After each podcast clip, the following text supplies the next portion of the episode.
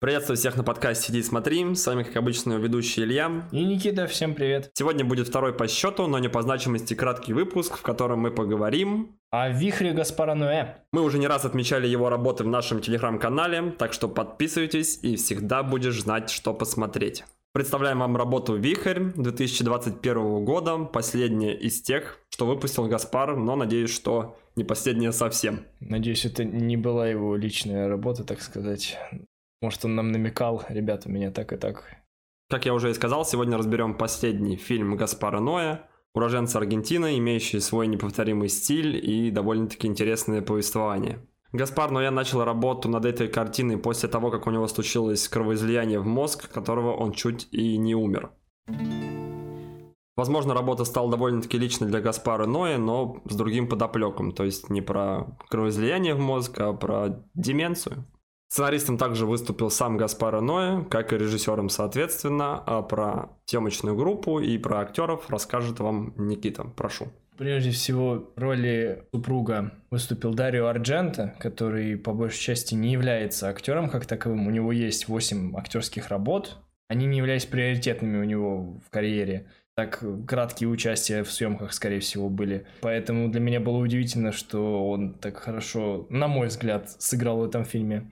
Я его до этого спутал с одним актером из кофе и сигарет, но опять же, просто спутал. Сам по себе Ардженто является очень известным итальянским режиссером, на что, получается, в фильме не единожды намекают, потому что он пишет эссе, книгу. А... Ну, я так понял, что он кинокритик или около того. Он сказал, он писатель.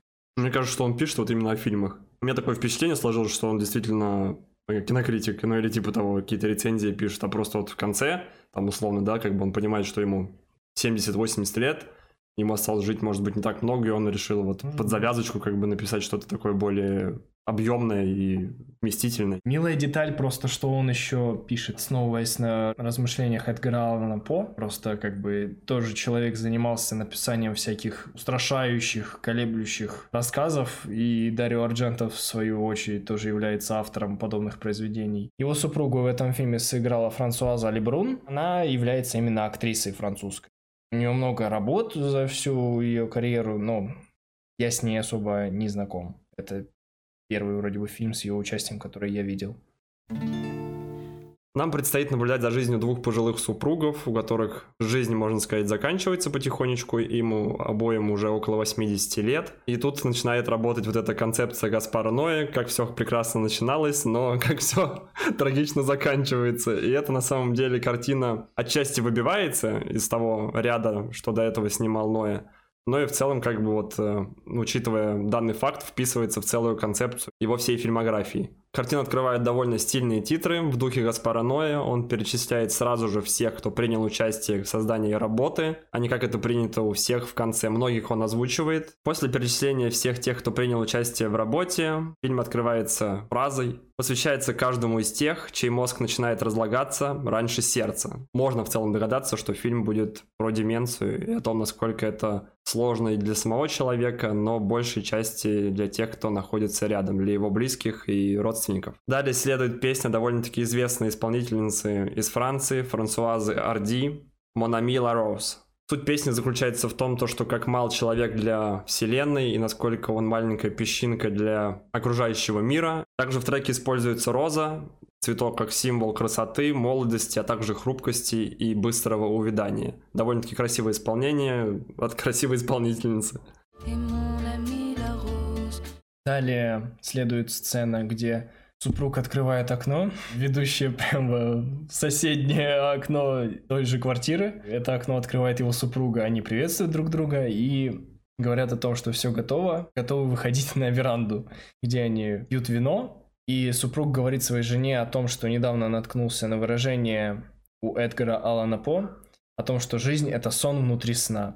И говорит о том, насколько это удачное в своей формулировке высказывание. Камера отдаляется, ходит в небо, и после этого нас переносят в спальню. Супруга просыпается, мы видим озадаченность на ее лице, и постепенно начинает кадр разделяться, проходя ровно между парой. Это сначала медленно, медленно, совсем постепенно. Сначала она буквально мешает своей рукой дальше кадру разделяться, но потом она ее убирает от плеча мужа и происходит полное разделение экрана, в чем будет состоять дальнейшая подача сюжета. То есть у нас будет два экрана, на которых мы будем видеть иногда совершенно разные по своей локации сцены, а иногда буквально одну и ту же сцену, просто немного с разных ракурсов. Насколько я догадываюсь, это подразумеваются разные полушария мозга человека, они при деменции начинают действовать совершенно асинхронно и лишь иногда пересекаются и действуют по схожему сценарию, а по большей части разрозненная работа, в связи с чем возникают проблемы. И, собственно, у этой супруги начинается с этого самого момента деменция. Мы видели ее зарождение, то, как она осознавала, что она пришла, и в дальнейшем мы будем смотреть, как она будет у нее развиваться. В прошлом, стоит заметить, эта женщина является врачом-психотерапевтом, в связи с чем она имеет возможность выписывать сама себе рецепты и покупать сильнодействующие препараты в аптеках, которые могут пагубно влиять на ее мозговую активность. Да и в целом она то же самое хотела делать и для мужа. И дальнейшие практически 80% хронометража нам предстает картина, очень размеренная и очень монотонно повествующая о быте мужа, который пытается завершить свою последнюю и довольно-таки важную для него работу, как он это подмечает в одной из сцен, о снах и фильмах. Его супруга, которая постоянно забывает о том, где она была, с кем, как и кто из них вообще находится рядом с ней. Нам показывают их довольно-таки захламленную квартиру, в ней очень много нажитого за десятки лет их совместной супружеской жизни, очень много журналов, газет, пластинок и целой кучи медикаментов, которые в большей степени употребляет супруга. В силу своего возраста, я думаю, да, у него тоже есть какие-то проблемы со здоровьем, но он старается принимать все в срок и все по назначению, скажем, врача, а не просто, как его супруга выписывает сама себе. Ее уже знают в местной аптеке все фармацевты и перестали ей выдавать медикаменты, которые она выписывала сама же себе, а не от лечащего врача, как она, наверное, преподавала да, до этого. Спустя некоторое время, наверное, около часа хронометража, перед нами предстает сын, у которого есть тоже маленький сын, супруга они в разводе, у него довольно-таки серьезные проблемы, он практически не зарабатывает, Время от времени он снимает документальное кино, и тогда у него деньги какие-то появляются. Но все очень быстро растрачивается, и в итоге он остается с пустым карманом. У него есть также проблема, он э, наркозависим. Не сказать, что прям он находится на какой-то супер стадии разрушения, но в то же время порой принимает психоделики. В целом, если описывать кратко весь сюжет, на этом все, потому что фильм не является каким-то супер динамичным и резким в своем повествовании. Он, наоборот, супер медлительный, и, возможно, тем, кто любит хотя бы чуть-чуть какой-то динамики, хотя бы в некоторых сценах, то тут в этом фильме она практически убита.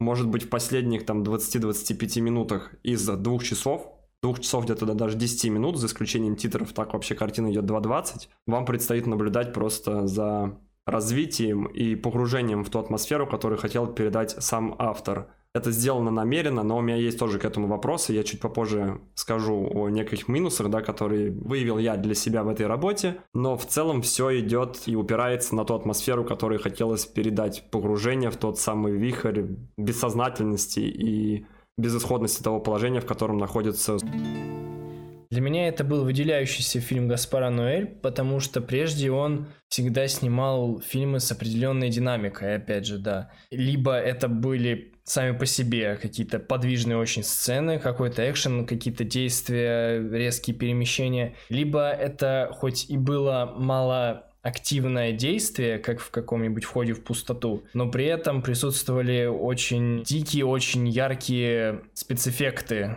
что придавало определенной динамики всему действию. А в этом фильме отсутствует как и всякая графика, так и какая-либо подвижность э, персонажей в сцене. Это фильм, в котором люди спокойно разговаривают о важных и страшащих их вещах, при этом не делают каких-либо резких или сумбурных движений. Но в то же время это наверняка действует, на мой взгляд, только в пользу концепции о медленном затухании человеческой жизни, купе со всеми проблемами, которые вызывает деменция. Также Никита сказал о разделении кадра. Да, первые где-то пять минут нам повествование показывают одним цельным кадром, который тоже на самом деле довольно-таки странном разрешении. Он прямоугольный, но он размещен прямо именно по центру полотна. И разделение происходит вот именно тогда, мне кажется, когда у супруги начинается, можно сказать, первая да, стадия деменции, и они друг от друга начинают отделяться. Тем самым Гаспар Ноя разделяет картинку на два симметричных квадрата. Даже условно в сценах, когда они находятся очень близко друг к другу, например, в кровати, когда они спят, вот эта черная линия разделяет их, и они как будто бы потихоньку отдаляются друг от друга. Но это не намеренно, а просто потому, что у супруги прогрессирует болезнь. И даже в тех кадрах, когда они как будто бы пересекаются, вот эта линия черная, она преломляется, когда она касается рукой условно его плеча, либо же он касается своей рукой ее руки. Даже в этих сценах, когда стоило бы кадр объединить, ну, казалось бы, да, в целом адекватно, автор специально как будто бы преломляет это и делая акцент на том, то, что они постепенно отдаляются друг от друга все дальше и дальше, даже находясь, будучи за одним столом.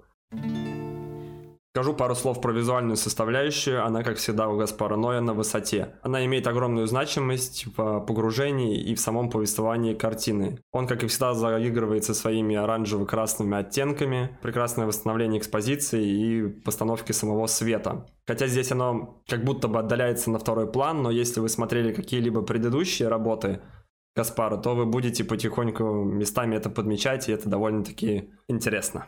Гаспар Ноэ снял очередную необратимость, но уже необратимость старости. На самом деле, как бы это прискорбно не звучало, ничего нет необратимее старости. То есть человек потихоньку, ну, условно, сам себя разрушается, клетки теряют свою упругость, свою функциональность, и в конечном итоге вы просто стареете и умираете. И в итоге имеем тяжелую драму о переживании двух любящих друг друга людей, но при этом один из них периодически вообще забывает, кем является его любимый человек, что это он рядом находится прямо с ней, а второй при осознании проблем своей возлюбленной вроде и пытается сохранить эту связь, но при этом понимает, что она со временем будет разрушаться все больше и больше, и он никак это не сможет контролировать.